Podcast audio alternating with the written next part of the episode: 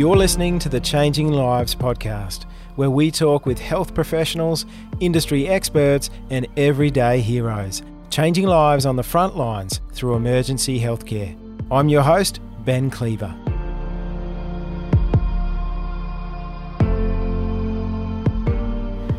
Well, welcome to the show, everybody. I'm really excited to get into uh, the episode today. My special guest, Michelle, who I'll introduce in just a second. But if you are doubting or unsure as to whether healthcare is an avenue for a career, an exciting career with many opportunities, then you're going to want to listen on. Today, my special guest for the show is Acting Executive Officer, Director of Nursing for New South Wales Health at Murwillumbah District Hospital, Michelle Havel. Michelle, welcome to the show. Thanks for having me. I feel very privileged. Awesome. Uh, it's a great pleasure to have you. Uh, I'm just going to give you a bit of a, a, bit of a talk up right now, so you don't have to talk up yourself. But Michelle, you've been 18 years in uh, health service management. Correct.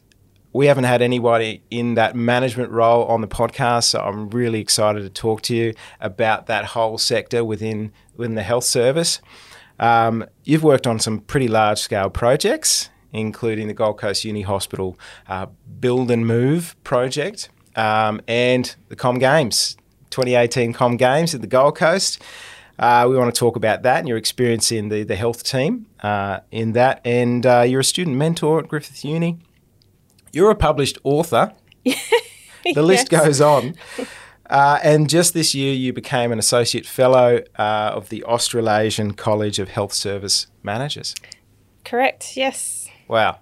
Yes. I bet you didn't think all this would play out when you started your healthcare career. Never in a million years. I was just a nurse. Never thought anything beyond that. Amazing. Um, so, we're going to talk a bit about your career journey and then obviously your insight and perspective on, uh, for, particularly for people starting out in healthcare or studying um, healthcare, and uh, maybe help to open up their minds as to what is possible, and particularly for those who may feel um, they've got some leadership abilities. Um, so we're going to talk about that whole um, area of management within healthcare. So that's pretty exciting. Um, it's just a, a real honour to have you on the show, and thank you for your time. Oh, no worries. Oh, it's my pleasure. All right, but first of all, before we get into all that, um, you're you're a twin. Yes, correct. I am a twin. That's dear to my heart because I have twin little boys, four year olds. Um, remember what that was like? Yeah, having four year olds, I do. One four year old at a time. One four year old at a time. That's preferably how you would do it. But um, not only are you a twin, but you married the same man. Well, this. Okay. Yeah. The, uh, Let's married, clarify that.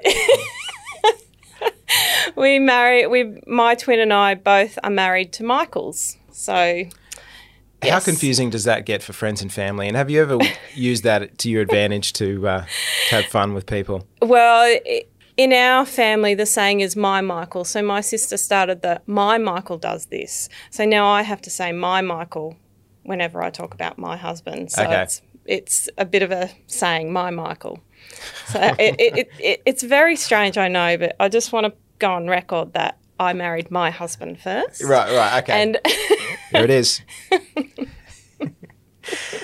um, great. And so, can we talk about now um, your passion? First of all, your passion and sense of purpose in healthcare, and then we want to go through your your career, uh, just a, a, brief overview of your career and your current role, yep. and, and and some of the things you've been uh, involved in along the way. But um, why do you love working in health? Well, I really like that you said, What's your sense of purpose? Because if I start from the beginning of my journey, mm. I graduated high school and I went into nursing basically because I didn't want to be a checkout chick, you know, and I thought, well, I have to do something with my life. And I really didn't get a sense of what nursing or what healthcare, what it really meant. Yeah. And I guess throughout my professional journey, I've matured and I've changed my sense of purpose. Mm. So at the beginning, when I graduated, you know, I just wanted to graduate and get some money, and mm. you know, sure, I wanted to learn all about healthcare and you know how to care for people, but it really didn't start to mature until probably I was in charge of you know others, other healthcare providers. Okay. Um, probably until I had one to two years experience under my belt, and I really got a sense of my role within that healthcare team. And then once I had children, my priorities and my sense of purpose changed. And then um, when I came back from work, uh, from having children, they changed again. I was leading a different team. And, and throughout times in my career, my sense of purpose changed from just wanting to earn money to wanting to really be one of the best nurses I could ever be, mm. um, to making sure that the nurses that worked with me knew what their role was and them wanting to be the best nurses that they could be to de- deliver that safe care. Mm. Do you know what I mean? So it, it's to me, in the position that I'm in now, and the previous um, big positions that you mentioned before on the project roles, it was all about delivering safe care and being safe. So um, when I say being safe, it's not only my staff and the staff that I work with delivering safe care. It's that what is it about them that's safe as well? So ensuring that they're safe. So um, I guess that's my sense of purpose, mm. developing those people. Because if I develop and look after those people and those staff, then they're going to deliver the best care possible and make sure it's safe and that they're safe and their team's safe. So I guess that's that's my sense of purpose in health at the moment, and it may change into the future. Mm. Um, and for others, their sense of purpose is different. So you mentioned that I was a Griffith Uni mentor, and I do have a lot of colleagues still come to me for mentoring outside of the university, and they, they say things to me like, I don't know what to do with my life. I don't know where to go in my career. I don't know, you know, I want to do this, but I'm not too sure. And I always say to them, What's your purpose? You know, why do you want to do that? Why are you applying for this role if you're telling me you want to be an educator and the man- and the role is management? Mm what is your purpose? You've got to find your purpose and your passion in order to move forward. Mm. And I really love healthcare because it, it's diverse, it gives you flexibility. And um, after that one or two years that you consolidate all your theory once you graduate from whatever um, degree or course that you're doing, that world's your oyster. Mm. You know, you've got that experience now, you've consolidated your skills, you can go anywhere and do anything with that. So that's the beauty of health. Amazing. Really is. Yeah. Amazing. Uh, it's awesome to hear your passion. Um, so, what I want to hear now is just get an idea of. Can you tell the story of your, a brief uh, of your, of course, because it's uh, it's wide and varied, but your career journey uh, of health in healthcare, and uh, and then before describing your current role as acting executive officer, director of nursing. Sure. So, uh, um, as I mentioned, I graduated high school, 17, and I went to Griffith University straight out of high school. Um, I decided to do a Bachelor of Nursing, and I didn't know what it was about, but I ploughed through and I finished the Bachelor, and I obtained a position as a registered nurse at the Gold Coast, the old Gold Coast Hospital. And that was way back in 2000. So a bit of a while ago, uh, and I obtained a position in the gastrointestinal surgical unit, mm. and there I stayed for for pretty much for the most of my nursing career.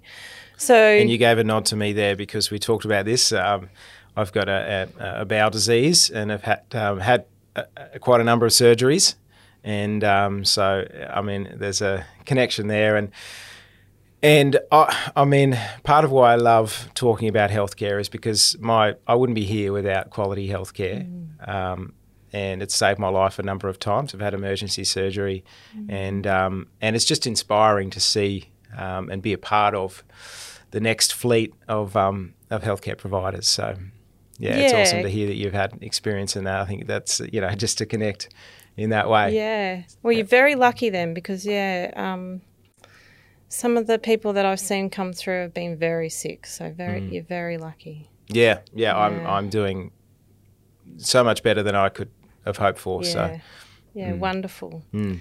Well, uh, I stayed there for pretty much most of my nursing um, career. I soon became the nurse unit manager of that unit. I was, I think I was about 26 at the time when I became the nurse unit manager. Which, wow. Yeah, which um, was a bit of luck and a bit of um, hard work. I think place, a right bit of time both. and a bit of yeah, both, yeah. yeah. Um, and I think at the time I was probably the youngest nurse unit manager at the old Gold Coast Hospital, which has had its challenges, but I stayed there for quite some time and uh, I had my babies. And I, when I returned to work, as most mums do, they don't want to come back to work full time. And at the time, Gold Coast Health wasn't quite mature enough to allow part time managers to come back. So this opportunity arose with the Gold Coast University Hospital project team to be one of the transition managers there. So, um, yeah, part of a project manager within the um, um, project team, and my portfolios in that were family, women's, and children's. So the huge, massive um, clinical divisions, and my responsibilities were family, women's, and children's, which was probably something close to my heart at the time because I had two young ones at home. And I had some other minor portfolios that I looked after as well. But one of the big ones getting closer to the move that I looked after was the move workforce. So my role was to be in charge of organising all the healthcare escorts for the move. Okay. Yeah, so that was pretty interesting. Yeah. And then after that project finished, I did some minor project roles within the new GCUH and eventually ended up going back to my ward, which was now in the new Gold Coast University Hospital, um, for a couple of, I think it was about 12 months. And it was during that time that I led the inaugural Gold Coast 2015. It's a bit of a tongue tie. um, nursing and midwifery symposium. So it'd never Oh, been wow. done before. So it was wonderful. It was a wonderful um, um, conference that we undertook, and um, it, it was just a wonderful opportunity for the um, hospital, and we showcased the hospital and nursing midwifery services, and it was you know still relatively brand new. Then uh, in 2016, another opportunity came. I've been very, I've been very lucky in my career, I have to say, um, where a colleague of mine had already been seconded to the Commonwealth Games um, by Queensland Health, and she contacted me and asked me if I'd like to come across.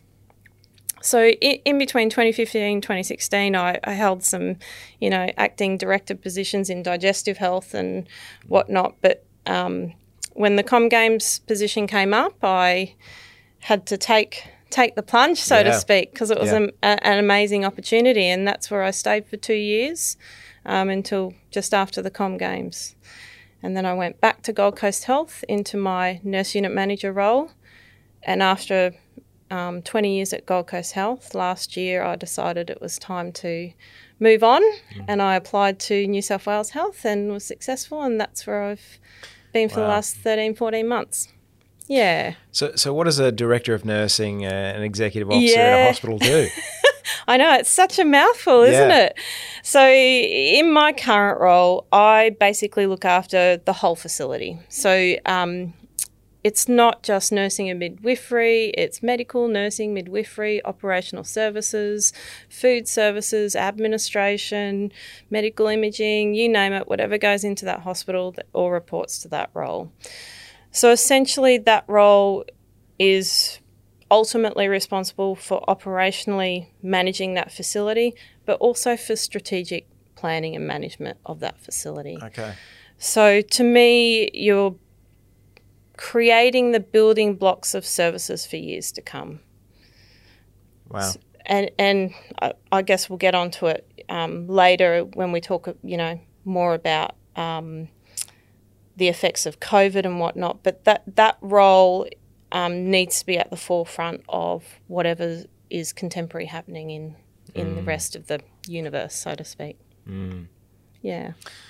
Amazing. I am reminded of a picture that my daughter drew just a couple of days ago, and I wish I brought it in because I think she's going to be you, Michelle, in 20 years. My eight year old daughter, she, um, she drew a picture of this hospital just Yeah. in pencil, um, and there was all these levels. Yeah. There was toilets on every level.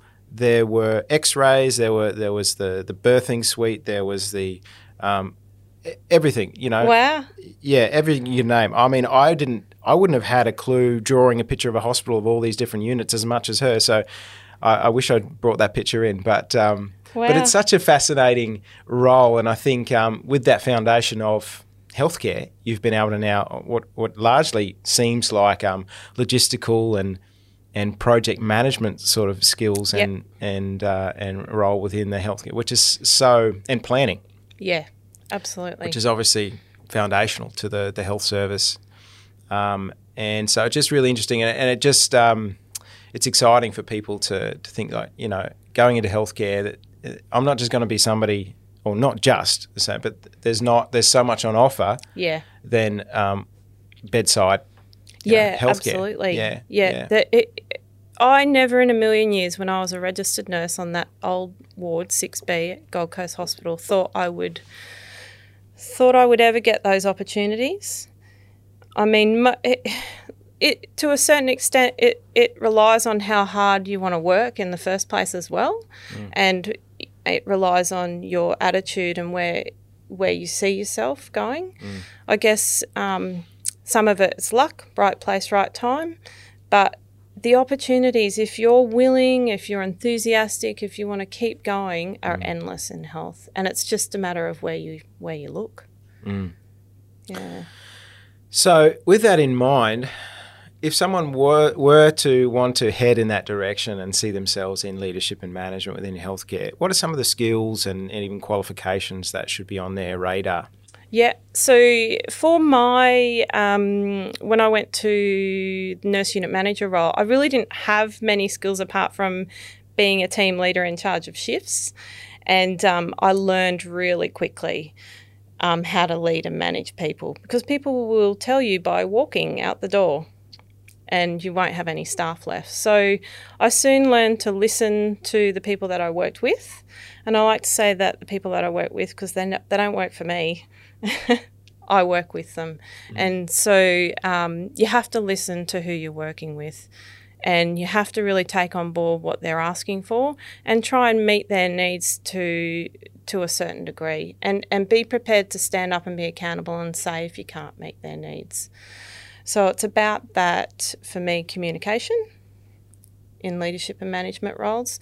It's about uh, having a bit of foresight, as I mentioned in the um, director of nursing role. You have to have that contemporary foresight of what's going on around you in that healthcare sector so that you can plan ahead and then lead be able to lead your team in a manner in which they will want to be led there was something I saw. I saw a video, and I can't remember who it is. It was um, the U.S. Secretary General. He posted a video on leadership, and he and he said someone once told him, "You can tell when someone is a great leader if people want to follow you, if only out of curiosity."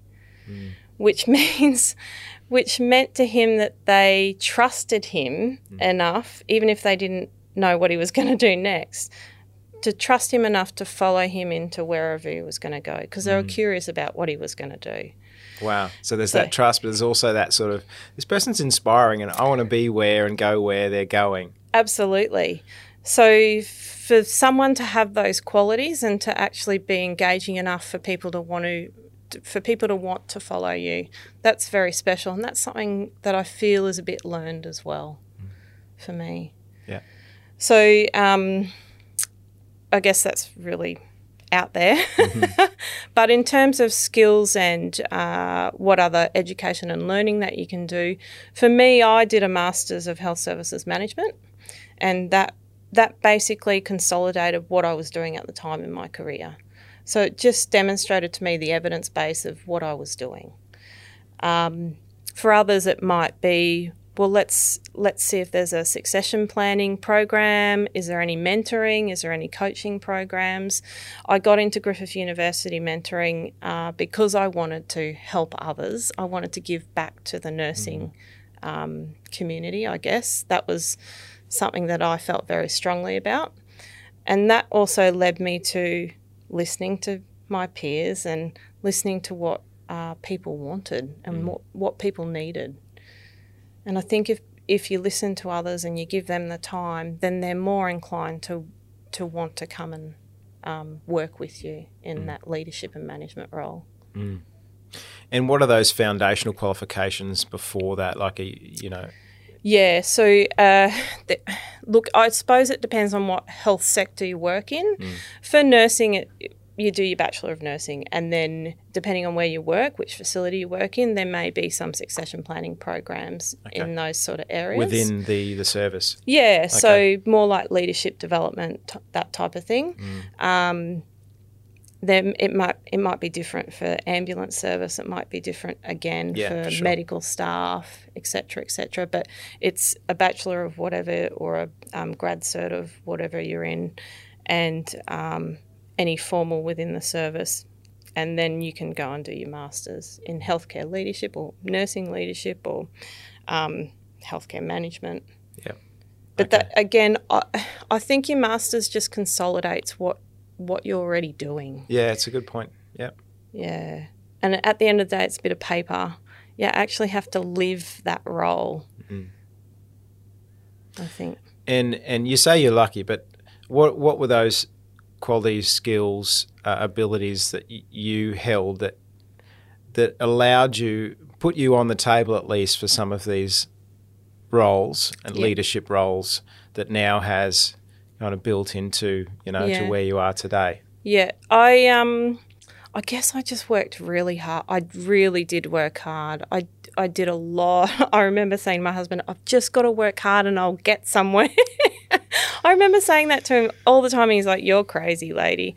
Um, so I, d- I did work really hard, and I remember I remember if I promised that something that I would deliver something, I would deliver it on time. If I promised that I'd deliver it cheaper, I'd do that.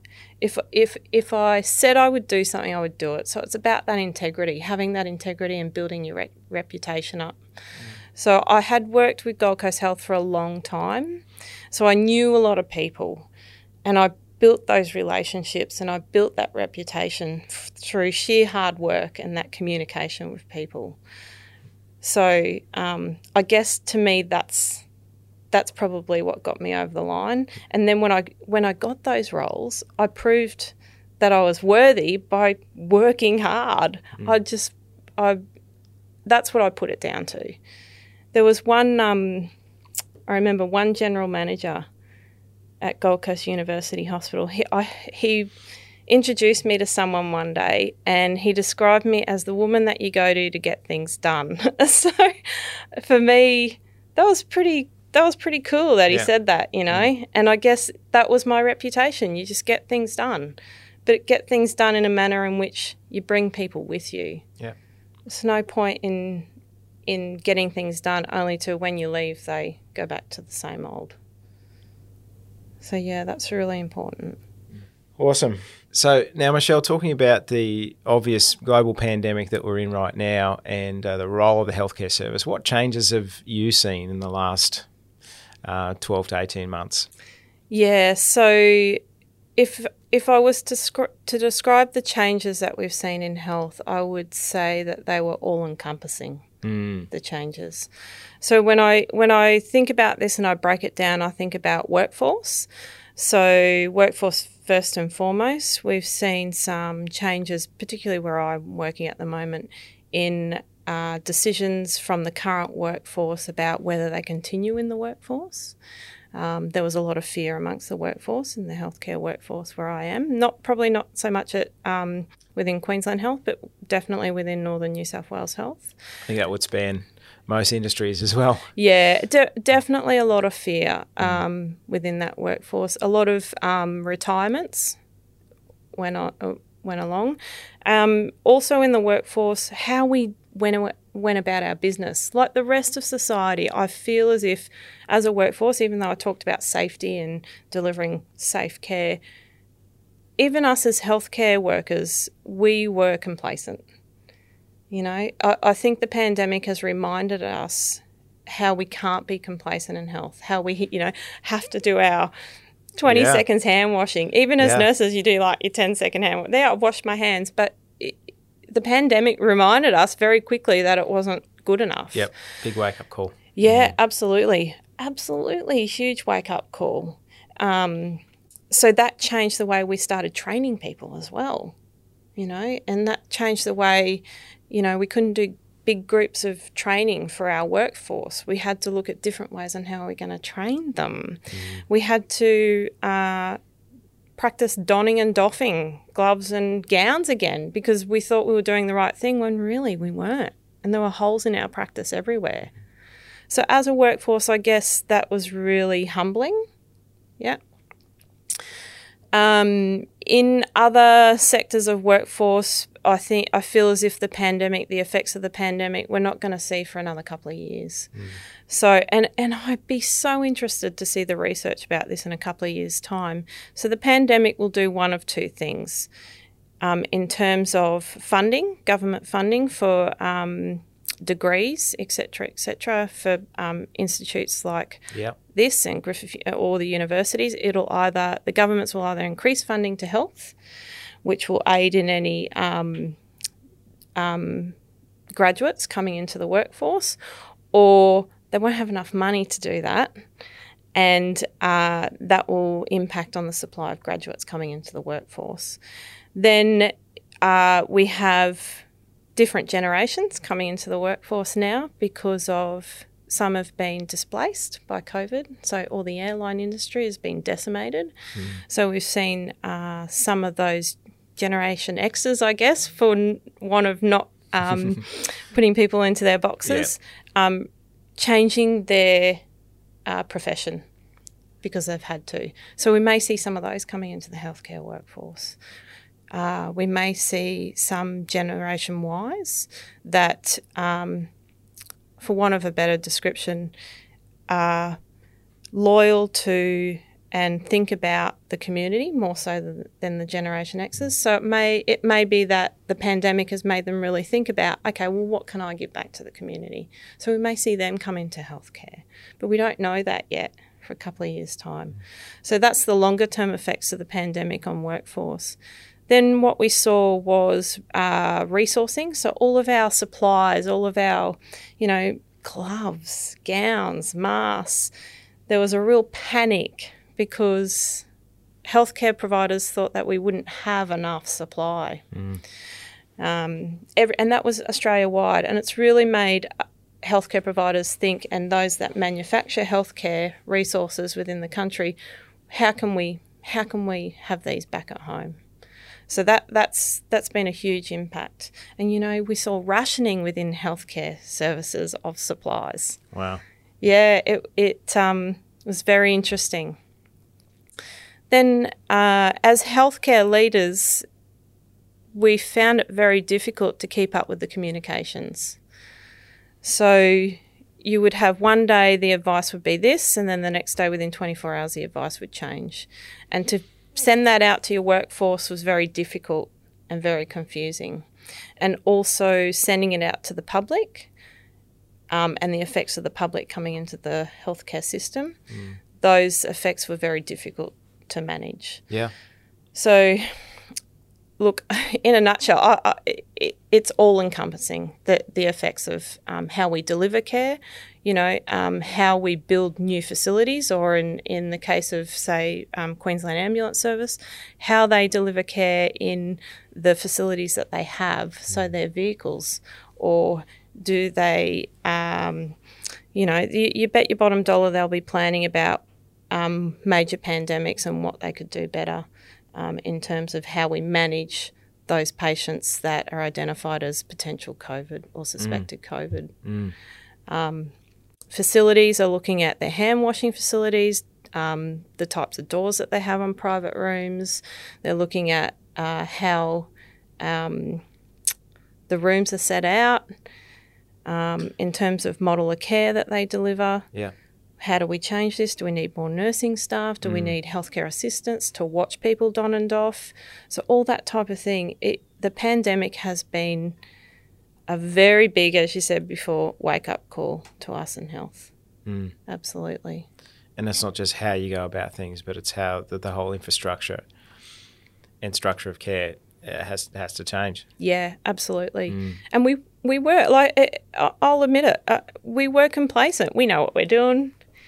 Nothing's going to happen. Yeah, well, a global pandemic is just a hypothetical, isn't it? Until it actually happens, and Yeah. you go, okay, this is this is happening, and it may happen, and likely will happen again, and and uh, you know we need to be prepared for that. Number one, healthcare, the Yeah. front lines needs to be prepared. Absolutely. And how do we give our people the tools that they need at the front line? What is going going to keep them safe and our patients safe and our community safe? Yeah. Interesting. Are there any new job roles or opportunities within that that this pandemic has brought about? And I know you said that you know there'll probably be a couple of years uh, till we actually see the the full impact. But Yeah. can you see any sort of uh, avenues opening up for people Yeah. that Ye- might be on their radar? Yeah, absolutely. I think there's there'll be a focus on public health. There'll be a big push for public health, so any roles within public health.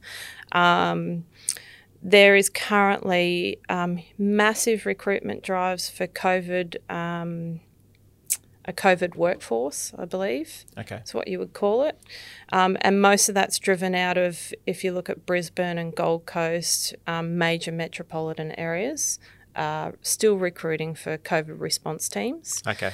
Um, and they will keep those, um, anyone that applies to those positions, they will keep those files. And so they can mobilise a massive workforce at short notice. Yes. Okay. Yeah, so um, there are positions out there that are coming about. There's a lot of project positions. If you're a clinician with project management experience, now's the time to start applying to those roles because uh, they're setting up, you know, pop up vaccination clinics, pop up um, testing clinics, or uh, a colleague of mine is now in charge of the uh, hotel quarantines in Brisbane. You know, so that's a major project team as well. So there's a lot of that project management going on around the traps as well. Wow. Yeah. Okay, so let's turn our attention now. I'm really interested to hear about your experience uh, with the Commonwealth Games on the Gold Coast uh, in 2018. Uh, you're part of the, the, the health team there. Obviously, that's sort of um, out of hospital uh, health service. Um, so, what was that whole experience like? Amazing. I can't I can't even it just brings a big smile to my face every time I talk about it. Amazing. Like we worked so hard. We worked amazingly hard, but it was so rewarding and so such a privilege to be part of that experience. So, uh, part of my role, I was the medical manager for workforce resourcing and materials resourcing. Okay. So, for medical services. Yeah. So basically, my role was to um, plan and implement the workforce for medical services, and we delivered medical services to spectators as well as athletes. So, Okay. so it was the first time at the Commonwealth Games that the project management team or the um, organising committee had delivered spectator medical services. So we're virtually starting from scratch. The first time in a Commonwealth Games. Oh, wow. Mm. Yeah. Okay. So yeah, so that it hadn't been done before, and we had nothing to sort of guide us. So it was very interesting times, and we we kind of rewrote the book and gave a legacy for future Commonwealth Games, I guess, which is pretty wow. exciting. So, what yeah. did they look like on the ground? The the medical teams? Yeah. Oh yeah, they were, they look like giant green. Um, Giant green people with big red backpacks, but uh, on the ground we had a fairly multidisciplinary team. We had we were looking for about fifteen hundred head count for games time, Okay. and that included any of the sports medicine guys, and but the bulk of it was our spectator care teams. That was, that was our biggest team for every venue. So we had, yeah, approximately 1,500 headcount we were looking for. We had over about 5,000 people put their hands up. So probably one of the largest um, divisions, I guess, to have that many people volunteer for us. And then we had to cull them all. Um, and that was a rigorous uh, process, no doubt. Uh, we provided care to spectators and athletes for 18 venues and 12 competition venue, uh, 12 training venues. Okay. Yeah, so a lot of venues, as well as what's called the polyclinic within the Games Village. It's like a big super GP clinic. Oh wow. Yeah. And what's called the Games Family Hotel. So where all the royals come and stay, we had to Oh. provide medical services, especially for them as well. La-di-da. the Okay. VIPs, yeah, Right, the right. VIPs. So we, it was quite exten- extensive the services that we had to provide Yeah. and the and the amount that the volunteers did. So fifteen hundred headcount isn't that many really when you when you look at it. No. When you look at the the volume of venues that we had to cover, but people, those volunteers, those medical volunteers, and there's inherent differences between paid staff and volunteers. People just put their hand up and they wanted to be a part of it. Didn't matter to them if they worked seven days in a row. That's what they wanted to do. Mm. So they did work hard. Everyone worked really hard and they were giving up their time. These are people that were specialists in sports medicine, flying from all over the country that gave up their time for that. Wow. you know? Volunteer. Yep, all Oh, volunteer. amazing. Yep. And and what sort of medical uh, emergencies and and uh, illnesses were you Yeah, treating? I mean, what was the scope there? Yeah, so look, we were prepared for pretty much anything. We worked very closely with the Queensland Ambulance Service. Okay. In terms of spectator care and, and athlete care, we were prepared for everything. So I think I kitted out every venue with um, multiple AEDs. So every venue had multiple defibrillators placed everywhere around. I think I bought about 156 in the end. So what's that? 18 venues, 30 odd venues. That's three a venue. Yeah. So at, at the very least, anyway. So we ha- worked closely with Queensland Ambulance Service, and we were able to provide that pre-hospital care to the extent that um, it was really high level. We had uh, emergency physicians as part of our um, workforce in that spectator care model, and we we worked out a um, minimum safe standards or safe staffing levels for care delivery. Okay. So, what happened was if we didn't have those minimum safe staffing levels, i.e., ED physician, two registered nurses, I'm making this up now, to open, say, the swimming, uh, then the swimming wouldn't go ahead. So, we, so once again, we had to ensure that we were safe and that we had enough staff to ensure that we were delivering safe care. Mm. And we did have a few emergencies. We had some emergencies because it was so hot in April. This time, it would have been Yeah. around this time three years ago now. Yeah. Yeah, absolutely. There you go. Yeah. Very hot on the Gold Coast still. Yes. Yes, it was very hot. And we had a few. I remember I was at the swimming one day. I think I was helping them out or something. And there was a lot of people leaving the morning session for the swimming. And the, um, the grandstands were in the sun, like full sun Yeah. and the people were leaving from the morning session and there were people collapsing everywhere so we had um, what we would call emergency response teams on the ground and radios and yeah it was some of it was quite serious and we did we did transport a few to hospital but uh, um, Okay. we had the teams there to safely deliver that care Yeah. absolutely Yeah. Wow, it sounds like a first aid tent on steroids.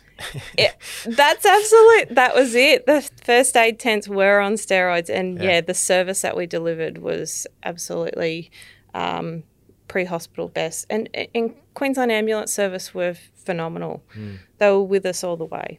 So yeah, it's good. Amazing. Was that one of the? Uh, I wouldn't say the highlight, but what is that one of the more memorable events that day, or is there one that another one that comes to mind that you can Oh, wow. divulge at all, um, where you felt like, wow, this is you know Yeah. this is something else. Look, I um, pretty much every event because I, I was lucky enough that I could go to pretty. I could go to any event, and it, every event that you went to, it was you just had to pinch yourself. I couldn't believe that I was actually there. It was amazing.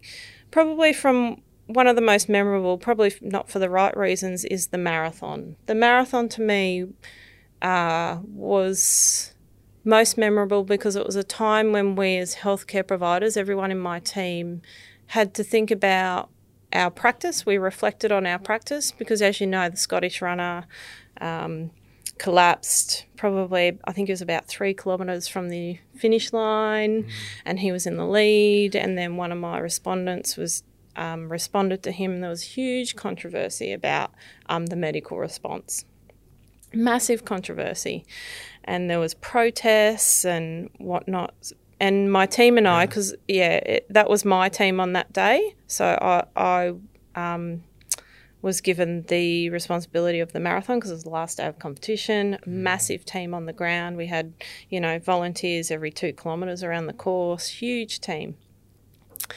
And I guess my team and I really had a, a really big reflection and debrief at the end of that day. And um, we spoke about what happened, what what we could have done better. And really, when we debriefed, we really couldn't have done anything different. We had medical staff on board and they supported what what happened and to me that was probably the essence of and the culmination of building that team and being part of that team and that was really memorable mm. in the end. It was good. And that's what we drill into students um, the post, the yes. debrief. It was really important. Yeah. What happened? What could we do better, which you can always do. And that's how you improve as a service, right? Yeah. What went well? What what could do better? Uh, what what could we do better next time? Um, but wow, to be involved in that. Yeah. Um, people attending the the event, um, the, the, event, and watching it on TV don't think about probably what's going on no. in the background, and uh, that there was such a medical health force behind um, all of those events that they literally didn't run and, unless you had had numbers and and um, resources. Yeah. Um, what an exciting thing to be involved in. Yeah. Yeah, uh, and, and I'm guessing that there would, I mean, there'd be opportunities for for healthcare um, professionals all over the world to be involved in in similar events uh, if they can get there. Yeah, you look. You just have to get your foot in the door. Yeah, and it, if I wasn't a paid staff member for um, GC 2018, I remember part of our role before the games in trying to drum up volunteers was we would go to health um, organisations and we went through to all the hospitals throughout the southeast and northern New South Wales trying to get um, volunteers on board. And I remember speaking to the emergency department at GCUH at the time, and I said to them, if if I wasn't a paid staff member, I would volunteer. Hmm. I would have volunteered. I would have volunteered because I I want to give back to the community. This is something exciting that I can give back to the community for, and this is something that I want to show my children that I'm not just a nurse, mm. that I'm eh, that I'm giving back to the community, and I want to be a part of something bigger than just being a nurse. Mm.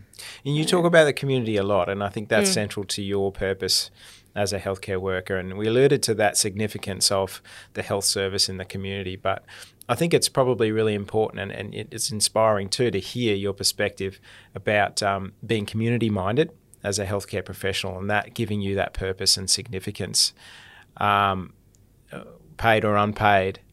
Um, and that I see it really lights that, that passion and purpose for community really lights you you up lights your eyes up and uh, and probably keeps you going through um, good days and bad days yeah. in the service. Um, yeah. how does how does somebody learn that?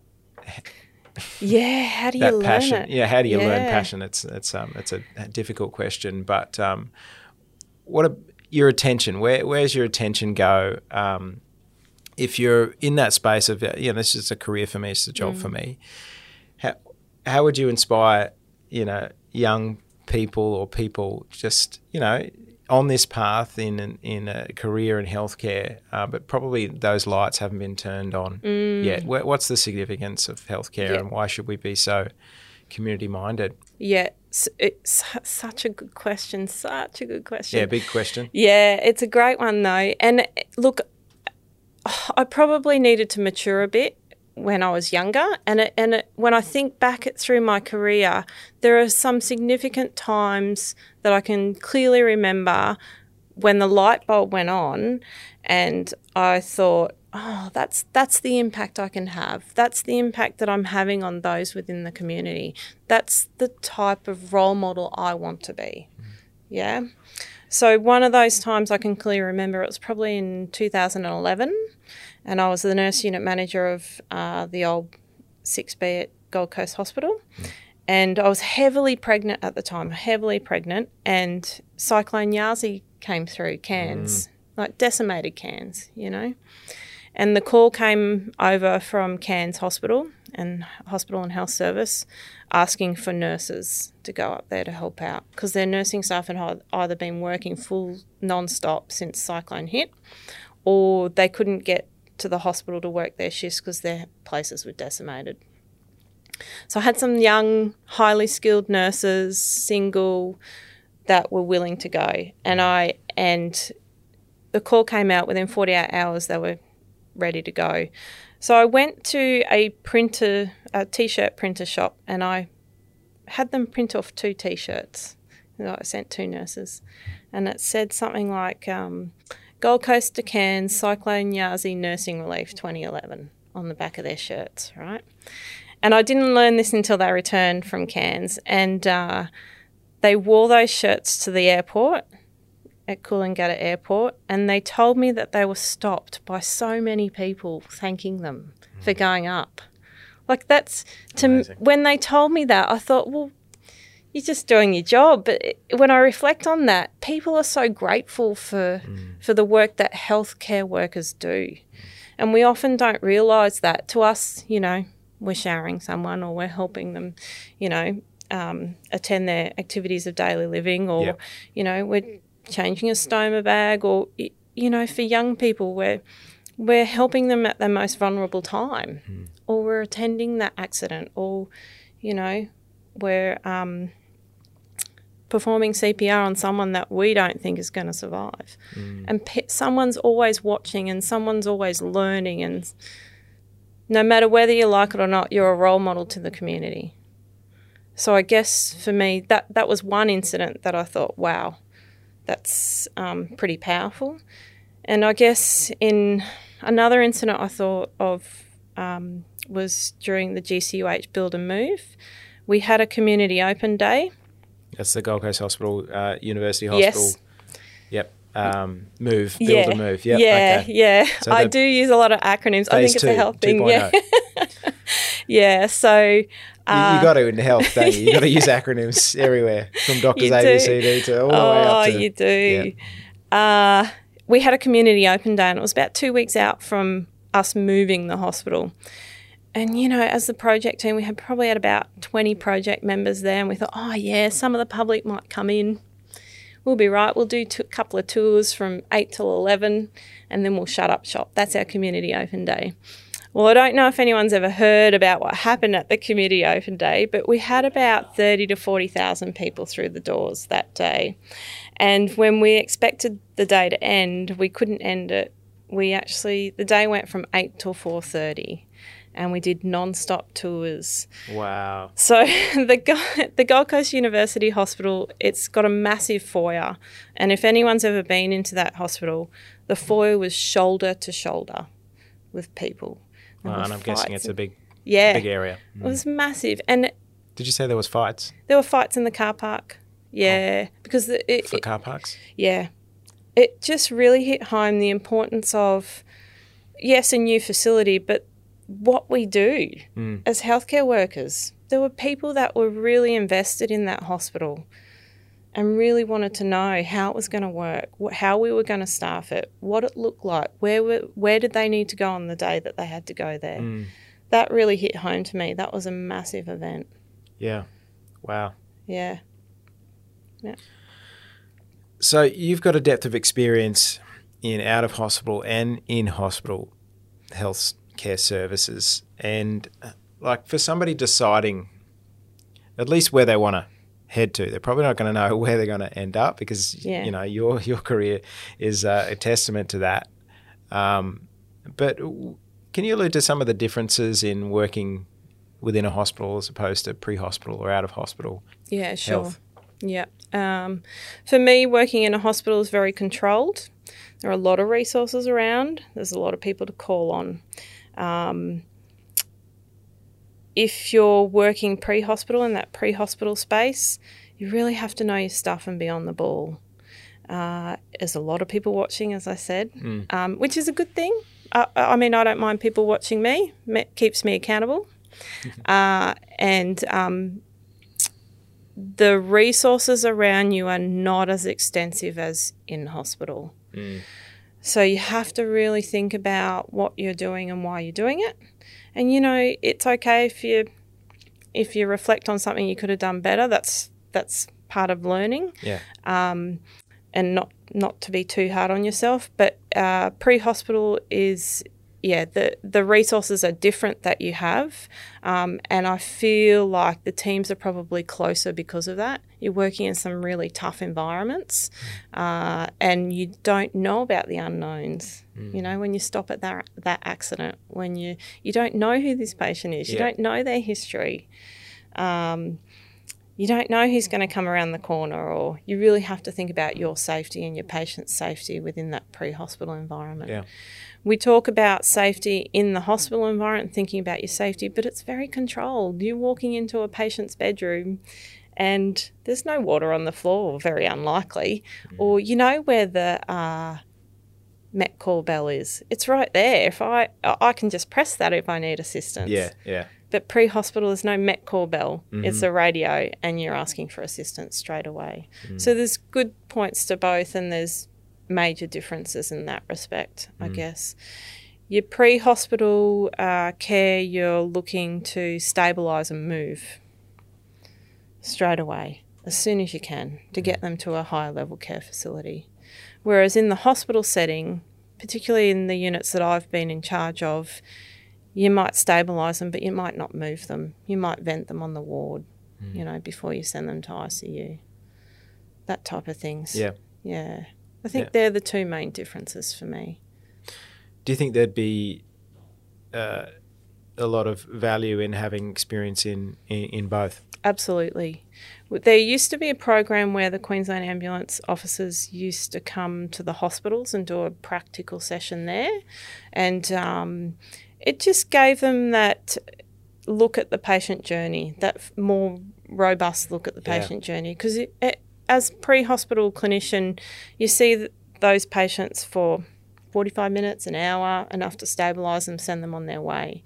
Whereas in hospital, you get to see that patient, how they're recovering, if they're recovering, or what the, what sort of care is being delivered for that patient in Yeah. order for them to be discharged and go home. Mm. Just gives you that good picture of where that patient's going. And I guess it allows you to look at the patient and their family as individuals just like you, rather than the patient that you're only treating for that short amount of time. Yeah.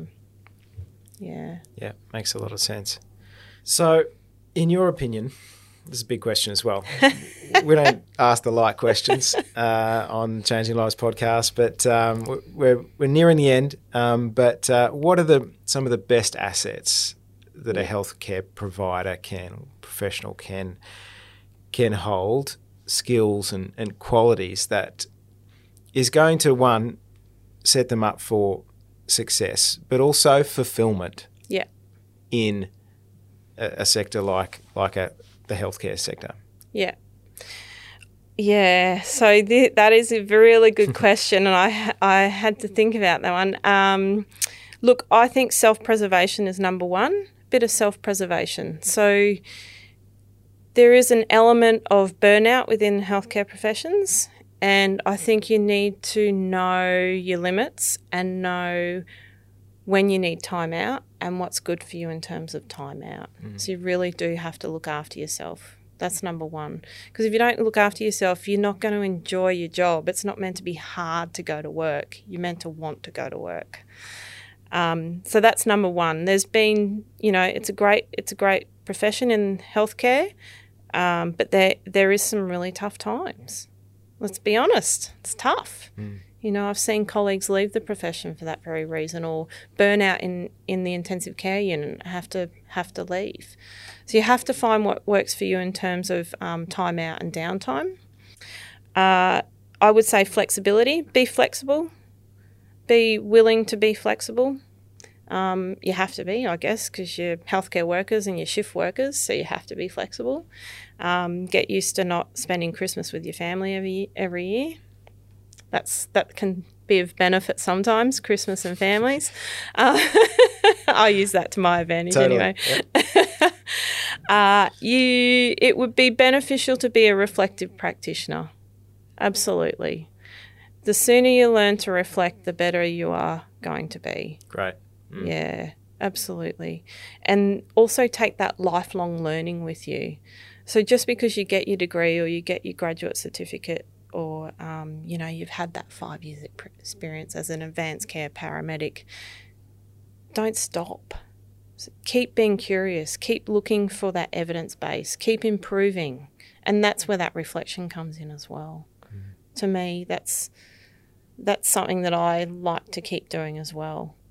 And and if I look to all the recruitment panels I've ever been on, or you know what I'm looking for in people when I look to hire someone, I like to think that um, I'm looking for someone that wants to keep learning, that's enthusiastic, that that's driven, that's curious. We spoke about being curious before, um, and that reflects on what they do well and what they don't do well. Yeah, I guess that's about it. That's excellent. Yeah.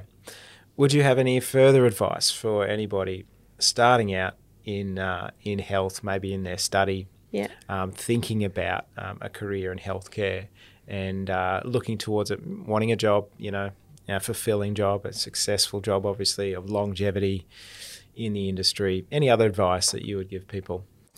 If you're thinking of starting out, absolutely do it. It is, as we've seen in the last 12 to 18 months, it is a stable profession. Um, it's worthwhile.